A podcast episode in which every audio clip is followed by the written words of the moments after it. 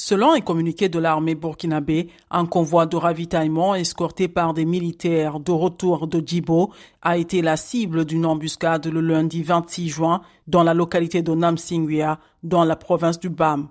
Les combats, particulièrement violents, ont causé d'importantes pertes.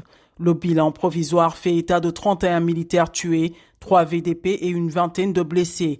Une dizaine d'éléments sont toujours portés disparus et sont recherchés par les renforts déployés pour des opérations de ratissage. Selon ce communiqué, plus de 40 terroristes ont été neutralisés.